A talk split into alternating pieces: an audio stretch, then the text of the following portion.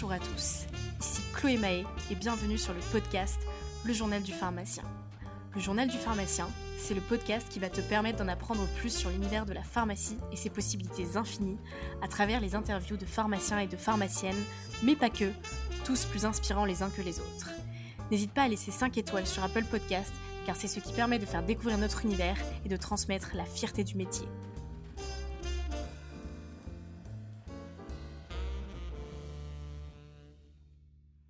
Exercer en tant que freelance quand on est pharmacien industriel. C'est ce qu'Anthony Berton, fondateur de Pharmatch, qui se positionne en tant que la plus grande communauté mondiale de professionnels de l'industrie pharmaceutique, et Meriadec Guignard, hôte du podcast Health in Progress, ont choisi de faire.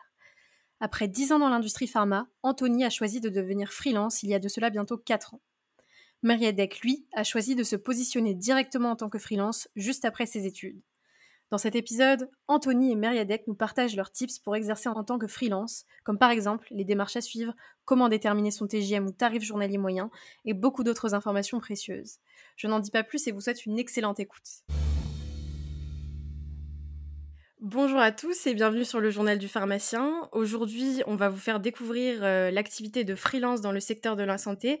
Et qui de mieux pour en parler que Anthony Berthaud, cofondateur de la plateforme freelance Pharmatch, qui fait lui-même de la freelance depuis euh, près de 4 ans, et Meriadec Guignard, hôte du podcast Health in Progress que je vous recommande, disponible sur toutes les plateformes d'écoute, et qui fait lui-même de la freelance depuis un an. Bonjour à tous les deux, comment allez-vous?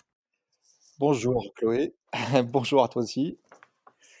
Très bien, on va très bien. Ravi de participer à ce podcast qui va un peu mettre euh, la lumière sur cette euh, euh, nouvelle force de travail, on va dire, dans la pharma qui n'est pas très connue encore. Donc c'est super intéressant de pouvoir proposer ce podcast. Excuse-moi Chloé, je t'ai coupé, mais merci, merci de m'avoir invité. C'est la première fois que je me retrouve de, l'autre côté du micro, donc c'est un exercice qui est complètement différent. Donc je vais te laisser euh, mener ça d'une main de maître. merci. Donc oui, activité pas très connue, mais moi je suis persuadée que c'est l'avenir. Donc euh, c'est pour ça que j'ai souhaité en parler aujourd'hui. Alors pour commencer, est-ce que vous pouvez vous présenter et revenir rapidement sur votre parcours? Donc euh, Maria Deck, je te laisse la parole.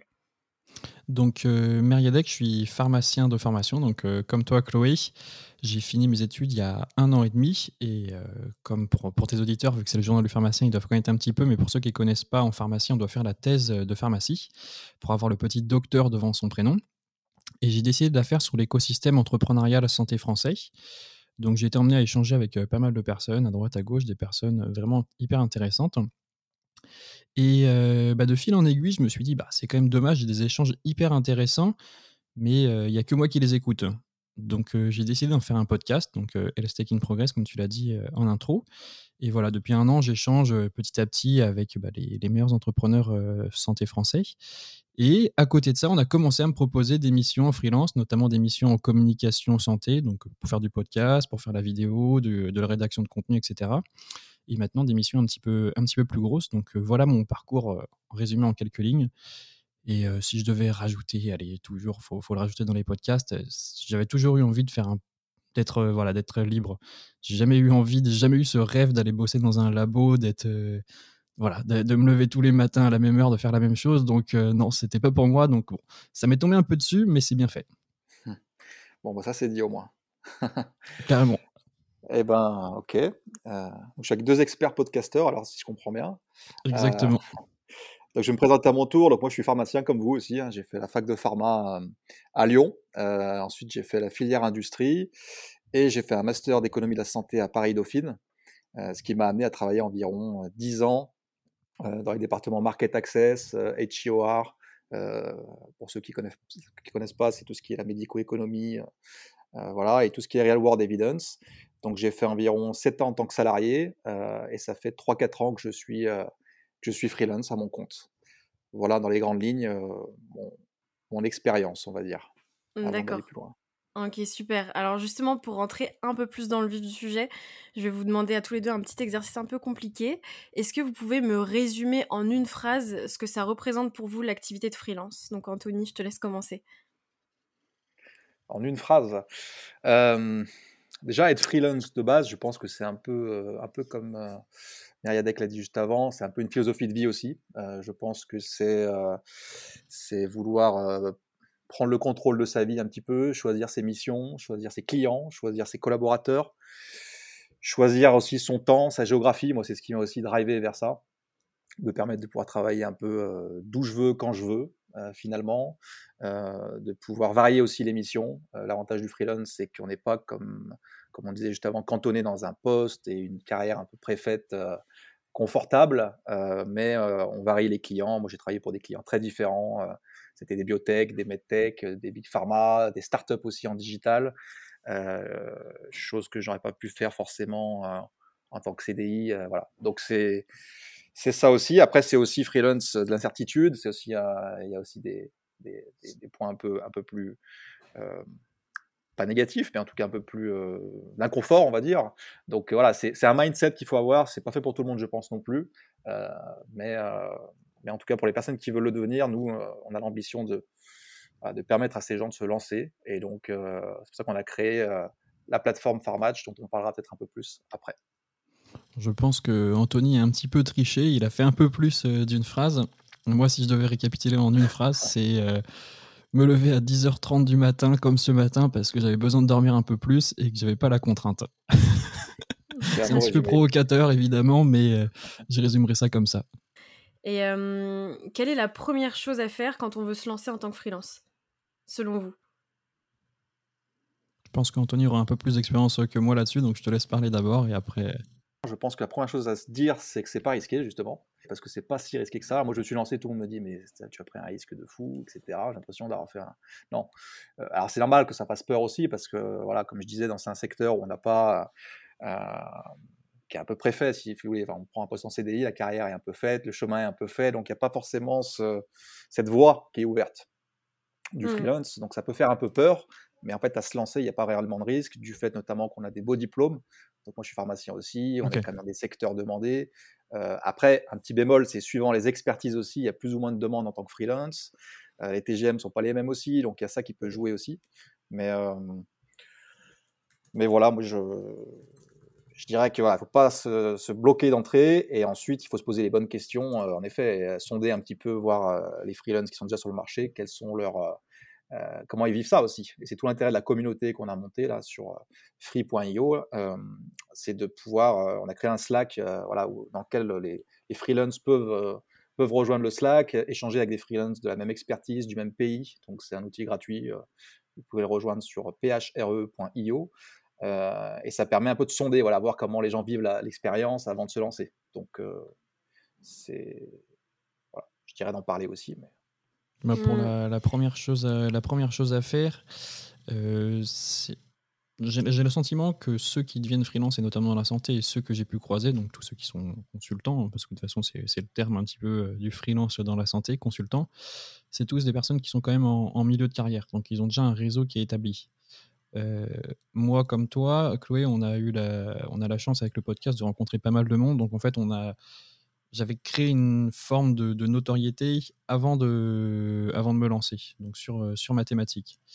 Donc j'aurais tendance à dire que la, moi, avec mon expérience à moi, c'est d'abord de peut-être de créer cette notoriété d'une façon ou d'une autre sur le terrain dans lequel tu veux aller.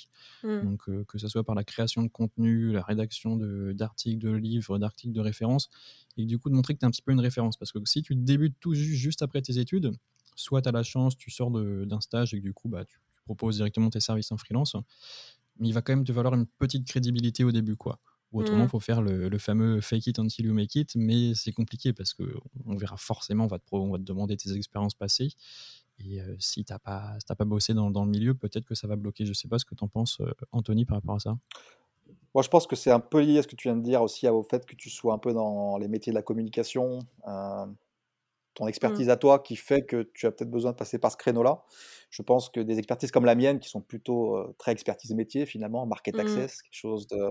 Je pense qu'on se lance aussi avec, avec son réseau perso au début. Et du coup, je, je pense qu'on se lance aussi en ayant travaillé un peu avant. Quand même, malgré tout, c'est.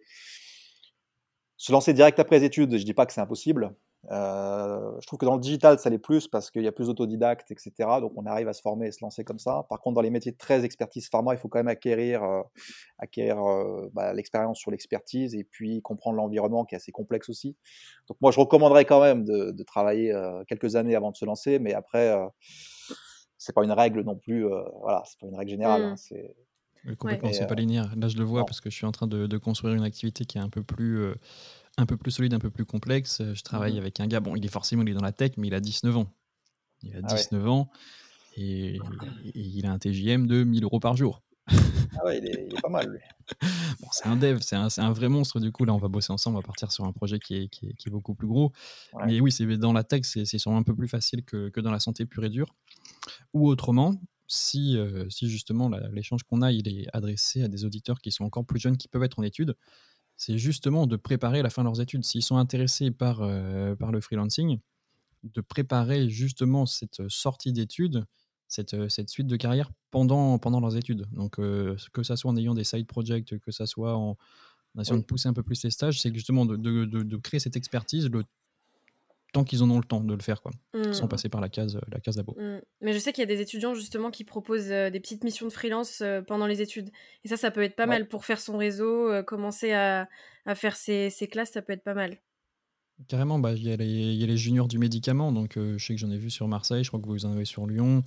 À Nantes, on n'en a pas. Bon, à Paris, ils en ont plein. Ils ont plein d'assauts comme ça. Et justement, c'est des, premières expériences qui permettent de mettre le, pied à l'étrier et de se mettre un peu dans une dynamique de boîte. Et donc, ça, ça peut être une très, très bonne idée pour, euh, bah, pour se former pendant ses études. Mmh. Ouais, tout à fait. les juniors entreprises proposent pas mal de petites missions d'une semaine. Enfin, c'est court en général, mais ça permet en effet de, plus que tester l'expertise, ça permet aussi de se lancer un petit peu, d'avoir monter un statut micro-entrepreneur, pouvoir aussi, comme tu dis, euh, prendre la dimension de ce qu'est entreprendre, même si c'est une petite mission, mais ça permet déjà de, de sentir si, on, ça, nous, parle. Mmh. Mmh. Et après, si je pouvais rajouter encore une dernière petite chose dessus, c'est vrai qu'on a parlé d'expérience, donc voilà, peut-être de commencer d'abord dans l'industrie, d'avoir une certaine, euh, d'avoir une certaine expérience. Mais l'une des idées, ça peut être aussi de rentrer par la porte par laquelle on peut rentrer. Donc euh, c'est vrai que moi, je suis rentré par la porte communication parce que c'est celle qui demande certainement moins d'expertise. Donc tu peux arriver avec avec un regard différent. Mais l'idée vraiment derrière, c'est n'est pas de, rester enfermé dans la communication, c'est d'aller sur des, thématiques beaucoup plus vastes, donc euh, comme ce que je suis en train de, construire maintenant. Donc ça parlera forcément de market access, ça parlera de, plein de choses. Mais je suis rentré par cette porte-là parce que voilà, c'était celle qui était ouverte. Donc peut-être voilà, si, vous avez des portes qui sont ouvertes, euh, rentrez dedans. Et, euh, et, après, du coup, une fois que la machine est en route, on peut commencer à grossir, je pense. Non, j'allais dire, c'est ce qui est pas mal quand on est étudiant, c'est qu'on a un peu je trouve une carte joker parce qu'on a plus le droit à l'erreur et on a ouais c'est vraiment une carte joker. Donc c'est le meilleur moment pour lancer des projets je trouve au final. Enfin un des meilleurs moments. Ouais, après ça dépend des moments de vie ouais. C'est toujours euh, on peut lancer un, peu à tout moment mais euh, étudiant en effet on peut c'est un bon moment. Pour revenir sur ce que disait Meriadec euh, qui, qui, allait tendre il a commencé par le digital la com et il allait tendre potentiellement vers des missions un peu market access ou en tout cas avec des dimensions market access et ben moi, c'est l'inverse. Tu vois, j'ai commencé market access beaucoup. Et de plus en plus, je commence à me positionner sur, des, sur des missions un peu plus larges que ça, en digital health, pour faire aussi la, la go-to-market stratégie de startup, par exemple. Tu vois, donc c'était pas mon cœur de, de métier, mais finalement, j'ai dérivé un peu vers ça. Et donc, c'est un des autres avantages du freelance, c'est de pouvoir aussi développer des compétences beaucoup plus vite et beaucoup plus larges. Et du coup, s'ouvrir beaucoup plus de portes que si on était en, euh, en CDI dans un poste bien précis, euh, avec une mmh. carrière un peu tracée. Carrément. Et pour rebondir un petit peu sur ce que tu disais, Anthony, justement, dans quel secteur euh, il y a le plus de demandes de, Quel secteur recherche le plus de freelance? Alors, nous, dans le réseau, on a plus de 1500 freelance qui ont été préréférencés donc, en Europe et North America surtout, hein, les principaux marchés de la pharma. Donc, on, on cible toutes les expertises RD, prod et fonctions commerciales, donc c'est hyper large on n'a pas uniquement des profils de, pharmaciens et de médecins, hein, c'est toutes les expertises qui sont recherchées par l'industrie pharma. Donc tu peux avoir des data scientists, euh, des gens qui viennent du, digital par exemple, qui sont tout à fait euh, éligibles à la communauté. Et donc finalement, ce qu'on s'est rendu compte, c'est que c'était assez bien réparti finalement les freelances entre les expertises et aussi les demandes qu'on recevait euh, des, labos. donc je dirais que c'est assez équitablement réparti, mais Bon, moi, je suis en market access, HOR, tous ces, tous ces départements qui sont hyper stratégiques et qu'on le vend en poupe. Donc là, c'est vraiment là où tu as beaucoup de missions, beaucoup de demandes euh, et tu n'as pas beaucoup de freelance. Euh, en mmh. effet, en tout cas, un peu, un peu 10 ans d'expérience comme j'ai moi, voilà, tu as toujours, comme on disait tout à l'heure, les, personne en fin de carrière qui se lance, etc. Mais c'est pas forcément ce que recherchent les labos. Ils cherchent quand même aussi des project managers, des intérim project managers qui vont pouvoir aussi prendre en main les choses, qui sont pas juste là en tant qu'advisor pur sur une petite, euh, un petit topic. Mmh. Donc je dirais que voilà, tout ce qui est un peu commercial marche bien parce que ça s'y prête aussi bien le freelance. Voilà, on peut travailler en remote, etc. Après, tu as tous les métiers un peu support, euh, enfin le medical writing aussi fonctionne très bien. Mais les missions ne sont pas les mêmes. Les typologies d'émissions ne sont pas les mêmes. Mmh. C'est-à-dire que medical writing, tu as beaucoup plus de concurrents. C'est moins mmh. expert comme métier. Donc finalement, tu as aussi des TGM plus bas, tu as plus d'incertitudes, tu as moins de missions. Bon, pour assurer tout le monde, en tout cas, dans tous les secteurs, on peut se lancer. Que ce soit en prod, en qualité, en PV, en RD. Il y a beaucoup d'arcs freelance, par exemple. Mmh. site de production aussi affaires réglementaires, marketing. Enfin, je vais tous les faire, mais en fait, on a mmh. vraiment dans les channels du Slack, on a toutes les expertises représentées. C'est vrai que j'ai pas l'expertise de Anthony par rapport, à, par rapport aux métiers qui sont recherchés, mais de mon côté, j'ai la vision de, de la demande, parce que j'ai vu que j'échange avec pas mal d'entrepreneurs. Toutes les boîtes, vraiment toutes les boîtes que j'ai sur, le, que sur le podcast, elles sont toutes en train de recruter. Et à plein de postes différents.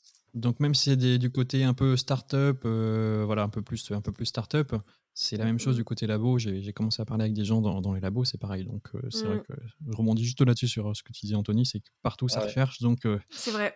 Qui que vous soyez, vous allez trouver quelque chose, surtout dans la santé. Les startups, les biotech sont hyper open, enfin hyper open, en tout cas le, prennent des freelances de manière assez facilement en fait. Il n'y a, pas de blocage, autant un big pharma c'est pas si simple. Mmh. Après, voilà, les gros groupes, il faut, c'est du, faut du temps pour rentrer. On a, des clients, des gros groupes, mais on sent que le réflexe n'est pas là. C'est pas un réflexe encore. Et le but, c'est que ça devienne un réflexe aussi, qui puisse se dire, ok, il y a aussi cette façon de travailler. Moi, je suis pas dans l'optique de me dire que le freelance va tout remplacer, mais en tout cas, il faut le considérer. Et, du coup, pour le considérer, il faut donner du poids et, à, ce, à, ce, mode de travail, à ces gens qui travaillent derrière, parce qu'on est tout seul et c'est quand même dur tout seul. Euh, de se faire entendre. Et aussi pour gagner du poids dans les négos, quand on a négocié un contrat avec une grosse structure, et eh ben, on accepte tout. Alors que l'idée que Farmatch demain devienne plus gros, on va pouvoir négocier ensemble des contrats, on va pouvoir... Euh, voilà, bah, vous avez compris un peu l'idée, mais... Mmh.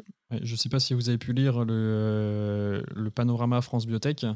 Ils expliquent que les biotech, je crois que c'est 80% qui sont prêtes à, à déléguer leurs fonctions R&D, leurs fonctions de support. Donc il y a énormément de voilà, il y a énormément de demandes sur ces secteurs-là. Mmh. Et en termes de positionnement, justement, est-ce qu'il vaut pas mieux proposer des, mmh, une offre de niche quand on, ouais, quand on propose ces services? Ah bah moi pour le coup c'est vrai que je suis, je suis assez, assez précis quoi. C'est, vraiment de la, de la vidéo, du podcast dédié pour des startups LSTech.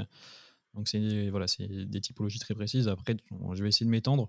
Mais en effet, quand tu commences, je pense qu'il vaut mieux être précis. C'est que même moi, je mmh. l'ai vu. Je, moi, j'ai commencé, je connaissais pas Farmatch, donc je pense que je vais aller créer un profil sur Farmatch juste après, juste après l'échange. Mais j'ai commencé sur, sur Malte et j'ai mis un petit peu tout ce, qui se, tout ce qui me passait par la tête, ce qui fait que bah, j'ai mis ceux où je me pensais pas trop mauvais, mais c'est trop, c'est trop large, quoi. Ce qui fait qu'il n'y a pas d'expertise qui ressort et je j'ai pas eu énormément de contacts. Il faut pas, il faut pas, il faut pas mentir. Les, les contrats que j'ai pu signer, c'était en dehors de, de cette plateforme-là. Donc être peut-être oui plus spécifique quand tu commences.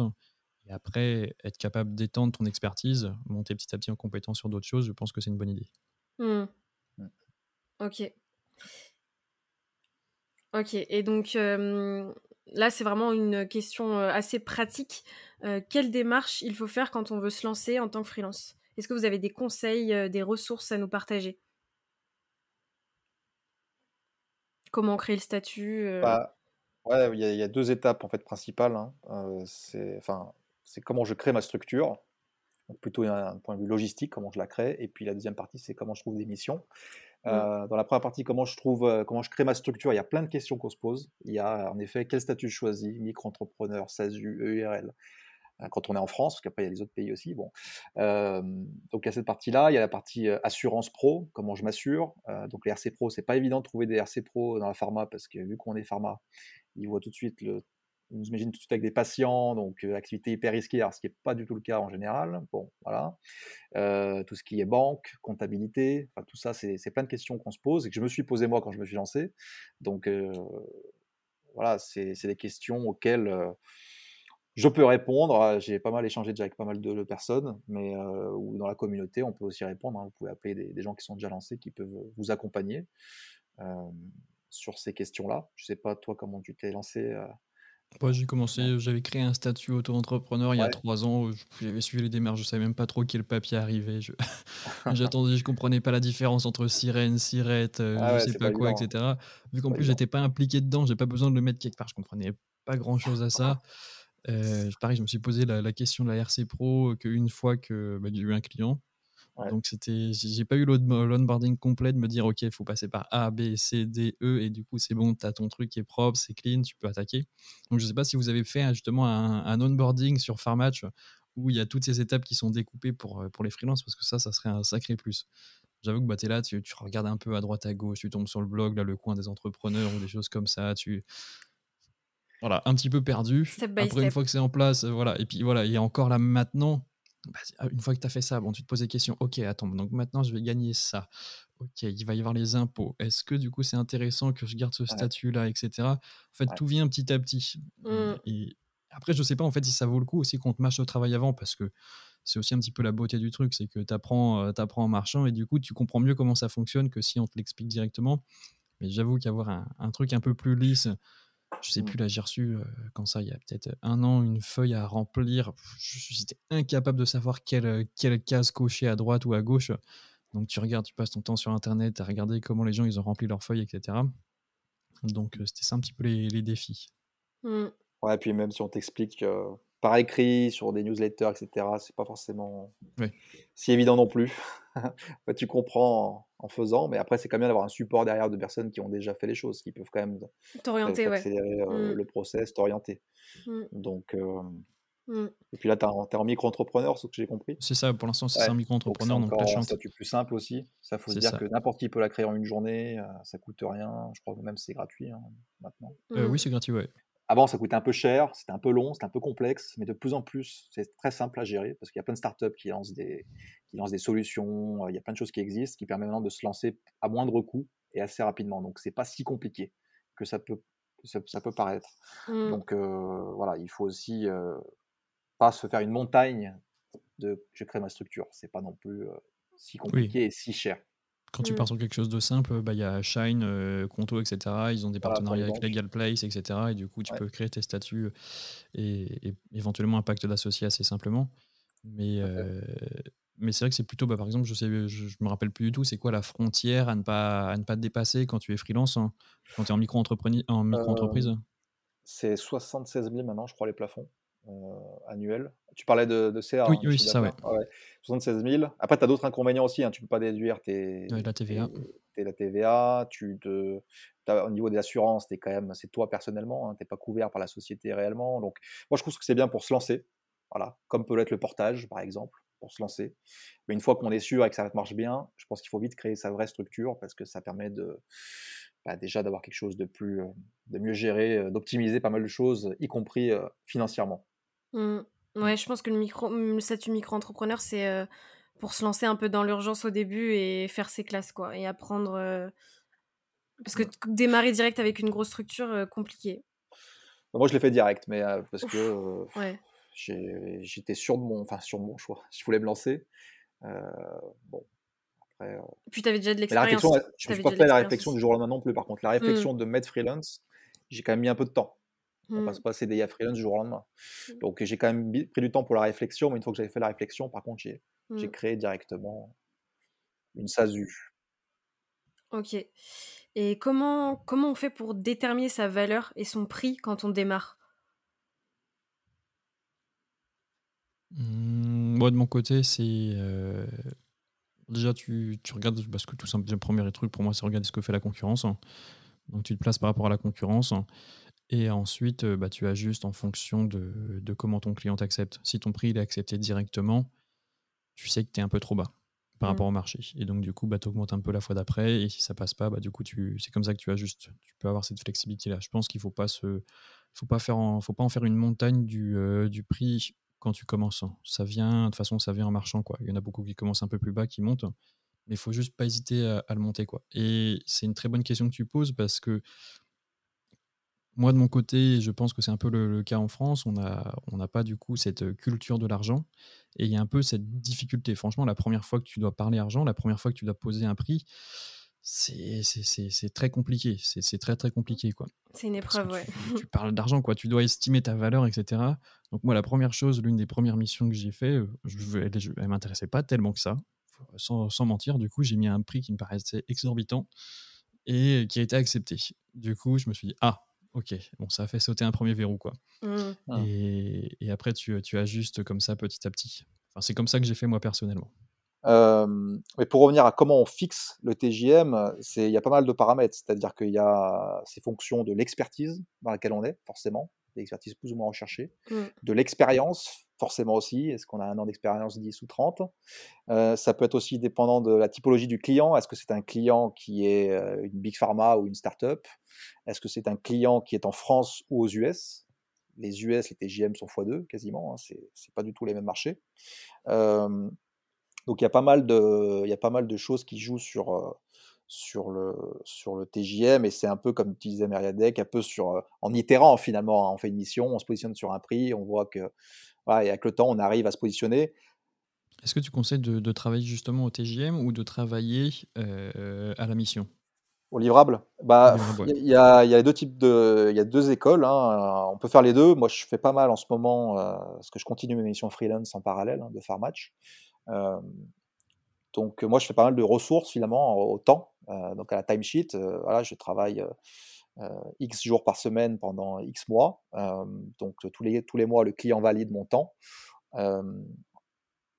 sur une mission full-time, ça peut avoir l'inconvénient de finalement se retrouver un peu dans une, dans une forme de CDI finalement, parce qu'on a des meetings un peu qu'on doit suivre, on est, on est dans l'équipe finalement. Donc ça, mmh. ça offre peut-être moins de flexibilité, on va dire, sur l'agenda, sur comment je peux gérer mon temps, alors qu'au livrable, on va livrer un livrable, comme ça, comme son nom l'indique, et du coup, on peut peut-être mieux gérer son temps. voilà, après, c'est moi, je trouve que la partie ressources au temps permet d'avoir un peu, gérer un peu de trésor pour l'année, parce qu'on gère une mission un peu longue, un peu mmh. posée, euh, qui est un peu moins stressante finalement aussi, parce qu'on est en mode ressources, on est dans l'équipe, euh, on prend le temps, on est vraiment. Euh, c'est une obligation de moyens plus que de résultats, en fait. Hein, le temps, c'est on doit être là, on doit répondre présent, faire le boulot. Mais le livrable, c'est une question de résultats aussi, donc c'est un peu plus risqué. Pourquoi pas faire les deux après hein on, peut... on peut faire les deux aussi, mmh. tout à fait. Et justement, après, voir ce qu'on préfère. Euh, et puis, puis, je pense qu'il y a certaines périodes, comme tu dis, on va préférer euh, faire, euh, enfin, être un peu plus posé. D'autres, enfin, ça peut dépendre aussi de la période. Mmh. Puis des fois, on choisit pas. Hein. On nous propose quelque chose et puis mmh. c'est au temps ou au livrable. Donc, c'est à prendre ou à laisser. Hein. C'est pas non plus la liberté totale. Mmh. Et est-ce que ça, ça vous a donné des difficultés ou de trouver des clients? Bah, moi, comme je disais, moi, elles me sont, elles me sont tombées dessus, donc euh, j'ai pas eu trop à les, à les chercher. Mais par contre, euh, celles que j'ai pu chercher, elles sont un peu plus, un peu plus galères à, à les chercher, quoi. De toute façon, c'est mmh. toujours pareil. Hein. Ouais, ok. Quand tu prospectes, euh, j'avoue que là-dessus, j'ai pas encore assez de recul sur, sur la partie prospection, donc là, je, je laisserai surtout Anthony parler. Mais pour moi, j'ai envie de dire non pour l'instant, mais je pense que la réalité, c'est plus oui ou, peut-être. Mmh. La c'est plus, la moyenne, c'est plus oui. c'est vrai que moi, j'ai pas eu trop de. Je suis dans une expertise qui est très demandée, donc mmh. c'est cette chance-là aussi. Hein, c'est pas non plus. Il faut le prendre en compte aussi. Ok, merci beaucoup pour tout ce partage. Donc, on arrive sur la fin de l'interview et je voudrais aborder la question du salaire. comment vous faites pour vous payer? Parce que j'imagine que vous n'êtes pas payé instantanément par les boîtes. Donc, comment vous vous organisez? Et si vous pouviez aussi nous donner une fourchette de salaire euh, enfin votre fourchette de salaire que vous réussissez à percevoir euh, sur un mois, même si je pense que c'est très variable. Du coup, oui, bah de, de mon côté, euh, premier constat, les, de mon côté, les, les, grosses boîtes mettent beaucoup plus de temps à payer que les petites boîtes. Donc, je crois qu'il y a une durée légale qui impose de payer en, en je sais plus combien de temps. Mais bon, si tu es payé 60, 3, 3 ou 4 mois, c'est c'est pas c'est pas choquant. Ça peut même euh, des fois être un, un petit peu plus. Voilà, ça m'est arrivé. Alors que les, les, petites boîtes, en fait, vu qu'ils, vu qu'ils savent, ils connaissent les galères de, de trésor, etc. Euh, bah, ils s'embêtent pas avec ça, quoi. Ouais. Donc, euh, donc voilà, premier conseil de mon côté, pareil, j'ai pas encore un, recul euh, assez, assez énorme là-dessus. Et après, en termes de fourchette, bah alors là, je serais bien, je serais bien incapable. Je pourrais te dire, quand tu cumules l'émission, j'ai gardé quand même pas mal de temps, moi, de mon côté, pour, pour mon podcast perso, etc. Donc, j'ai jamais poussé, poussé. Mais, en tout cas, ce qu'il faut savoir, c'est que Anthony le redira, c'est qu'il faut au moins diviser par deux si tu veux avoir un équivalent CDI, donc du moins avec le, statut micro-entreprise. Au moins enlever 50-60% si tu veux vraiment l'équivalent avec congés payés, etc. etc., etc. Donc l'idéal, c'est de réussir à être autour de, de, de 5 000, 5-6 000 pour, pour être bien. quoi mais ça demande du travail, donc voilà, j'y suis pas tous les mois. Ça, loin de là, j'y suis pas encore tous les mois. Mais tu arrives à vivre quand même. Oui, bah oui, complètement. Bah, surtout que là, pour l'instant, j'ai pas encore trop de, encore trop de, trop de dépenses. Hein. Mais par contre, évidemment, le, revers de la médaille, c'est que bah, en tant que freelance, surtout quand tu es jeune, que tu n'as pas bossé avant, bah, tu peux pas, tu peux pas acheter une maison, tu peux pas acheter un appart parce que parce que mmh pas de revenus, t'as pas de, pas tes bilans comptables. Il en faut trois pour pouvoir acheter. Généralement, c'est, ce qu'on dit. Mmh pareil, bah, pour louer, pour louer, bah, il te faut tes garants derrière toi, etc. Donc, mmh. il y, a, y, a, ces petits, ces petits, ces petits inconvénients. Et puis les banques, même si tu as des gros revenus en freelance elles peuvent quand même t'embêter, même voilà, si tu as des revenus, après faire un truc très très stable. Donc forcément, c'est le, le, revers de la médaille. Mmh. Il faudrait avoir une activité mixte en fait. Pourquoi pas temps partiel et freelance à côté quoi Presque, ouais. c'est en train d'évoluer aussi. Hein. C'est en train d'évoluer un peu aussi. Alors bon, les banques sont quand même très CDI, machin. Hein. Mmh. Ça évolue quand même un petit peu. Il y a des solutions qui existent de plus en plus. Bon, on n'est pas encore à pouvoir emprunter 300 000 du jour au lendemain en tant que freelance. Voilà, mais mmh c'est quand même, il y a quand même beaucoup de, tu parlais de Malte, il y a quand même beaucoup d'acteurs qui poussent pour le freelance. Ça s'est accéléré avec le, avec le Covid et remote, tout ça. Donc, moi, je suis quand même confiant pour l'avenir. après, pour, pour, donner un salaire, en fait, finalement, bah, par défaut, freelance, tu peux pas donner un salaire parce que c'est, mmh. tu peux travailler six mois et puis plus travailler derrière pendant six mois. Donc, tu peux être saisonnier si tu veux de la pharma. Mais donc, voilà, le collègue dont tu parlais tout à l'heure qui était à 1000 euros au jour, euh, lui, il peut faire 20 000 sur le, sur le mois, par exemple. C'est ça, bah voilà, en dev, euh, bon, en dev c'est assez classique, mais ouais. En format, tu as un mec à 3000 jours, hein, donc tu peux monter à. Ah, en gros, si on fait un exemple sur 1000 euros au jour, euh, si tu travailles 20 jours dans le mois, ça fait 20 000. Tu divises par deux pour prendre ton net, finalement, mmh. parce que si tu comptes toutes les charges qu'il y a derrière, en tout cas en, vraie structure, hein, parce qu'en SASU, URL, tu es plus imposé qu'en micro-entrepreneur. Donc tu divises par deux à peu près ce que tu vas gagner par rapport à ton TJM et tu enlèves un peu peut-être des charges. Si tu as des, moi j'ai des bureaux par exemple, un ordinateur, etc. La banque, mmh. c'est des petites sommes, mais il faut calculer. Donc euh, voilà, il n'y a, pas, a pas de règle. Je t'ai dit, les TJM fluctuent chez nous entre 500 et 300, 3000 euh, euros au jour. pour les délais de paiement, euh, en général, c'est 30 à 60 jours, hein, niveau légal. Mmh. Donc en effet, les big pharma peuvent, euh, les grosses sociétés peuvent mettre plus que 60 jours. Et donc, c'est là aussi, nous, chez Pharmatch, on a lancé une nouvelle solution de, cash advance où en fait, on permet aux ah, freelance d'être payé à J0. Génial ça. C'est-à-dire qu'à partir du moment où tu, le client valide ton activité, que ce soit un livrable ou le temps que tu as fait dans le mois, tu reçois le paiement euh, le lendemain.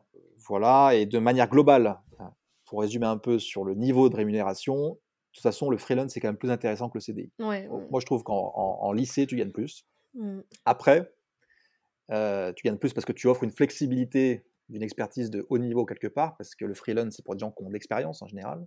Sinon, tu fais des CDD. Donc, quand tu cherches un mec sur 6 euh, mois, euh, dans une expertise précise, dans la pharma, qui a 10 ans d'expérience pour le lancement d'un produit, il n'y a que le freelance qui peut répondre à ça. Et donc, du coup, tu le client paye cette flexibilité-là d'avoir quelqu'un qui prend pour une mission bien spécifique. Mmh. donc, de manière brute, tu gagnes plus, mais après, tu gagnes, tu travailles des fois un peu moins en tant que freelance. Du coup, tu te permets d'avoir d'autres projets à côté, de travailler peut-être un peu moins longtemps dans l'année. Donc, au final, tu te retrouves peut-être plus ou moins au même niveau de salaire, sauf que tu as cette, cette liberté dont on parlait au début, pour faire le, pour boucler mmh. la boucle. Mmh. Ouais, super. Et c'est vrai, je pense que ça va évoluer, euh, comme enfin, ce que tu disais par rapport aux prêts, etc. À chaque fois que je parle de freelance et qu'on me dit oui, ou même d'intérim, hein, on me dit oui, mais euh, tu peux pas acheter, tu peux pas, tu peux pas faire ci, ceci, cela. Mais euh, c'est évident que bah, ça va évoluer. Et si tu réagis comme ça d'entrée, moi je pense que c'est quand même un, c'est quand même un mindset, comme je disais au mmh. début. c'est si tu as envie de le faire, tu le sens au fond de toi, faut le tenter, parce que je pense que c'est pas si risqué. Mmh. Par contre, si tu raisonnes d'entrée comme ça, alors que t'as pas d'enfant, que t'as pas d'emprunt, je pense que c'est peut-être pas fait pour toi. Après, c'est pas, on peut évoluer avec le temps, hein, mais c'est quand même pour des personnes avec un mindset particulier. Et pour, pour finir, je vais vous faire passer par le rite, le rituel du podcast. quel conseil ou inspiration positive vous pourriez donner à nos auditeurs avant de nous quitter? Bah, j'ai eu, heu, j'ai eu un conseil sur le podcast que j'ai adoré. C'est, le CEO de de Arca heu, Romain Clément, si je me trompe pas, qui a dit que quand on crée une boîte ou qu'on est freelance, si tu bois pas 5 cafés par jour avec des gens que tu connais pas, tu avances pas. Donc bon, sans aller se doper à la caféine, c'est pas hésiter à passer beaucoup de temps avec des gens que tu connais pas, justement pour développer ce réseau je m'en suis rendu compte, il y a 1 an, je connaissais personne dans l'écosystème. Heu, aujourd'hui, je dois en connaître 10% et ça ouvre des portes incroyables. Donc heu, le conseil inspirant, prenez votre téléphone, parlez à des gens et cette force du réseau, c'est un truc que je maîtrisais pas du tout. C'est un truc aussi qui est très parisien parce qu'ils ont un écosystème, santé qui est extrêmement qui est beaucoup plus fort que qu'en province. Bon, peut-être pas du côté de Lyon, mais du côté de Nantes, on est à la ramasse et du coup, ils sont tout le temps en réseau en permanence et du coup, ils s'échangent tout le temps les bonnes pratiques, les bonnes adresses, les bons les bons contacts et cetera et c'est ça qui crée les opportunités. Donc oui, prenez votre téléphone, faites des visios, passez votre temps en visio si vous avez un petit peu de temps devant vous et et ça va ouvrir beaucoup de portes. Mmh. Ouais, je dirais, voilà, je pense que c'est, je trouve que c'est un moyen en tout cas de vivre sa vie comme on l'entend, heu, faire des vrais choix, heu, en fonction en en lien avec ses valeurs et pas forcément subir quelque chose, qu'on qui est confortable, mais qui n'est pas forcément, excitant. La vie est faite pour être, excitante et vivre des aventures. En tout cas, c'est comme moi je le perçois, c'est une philosophie, je reviens toujours aux mêmes choses qu'être freelance, c'est une philosophie aussi, c'est une façon de penser. C'est être entrepreneur quelque part. Un moi je dis qu'un un freelance, c'est un demi-entrepreneur parce qu'on vend son service. On vend pas encore un produit qu'on a développé, qui est encore plus dur à faire, hein, de vendre un produit qu'on a développé, mais euh, ah, c'est une vie en tout cas excitante. Euh, mais il faut être, euh, être fait pour ça, entre guillemets, ou en tout cas avoir l'envie au fond de soi, sinon c'est un peu compliqué.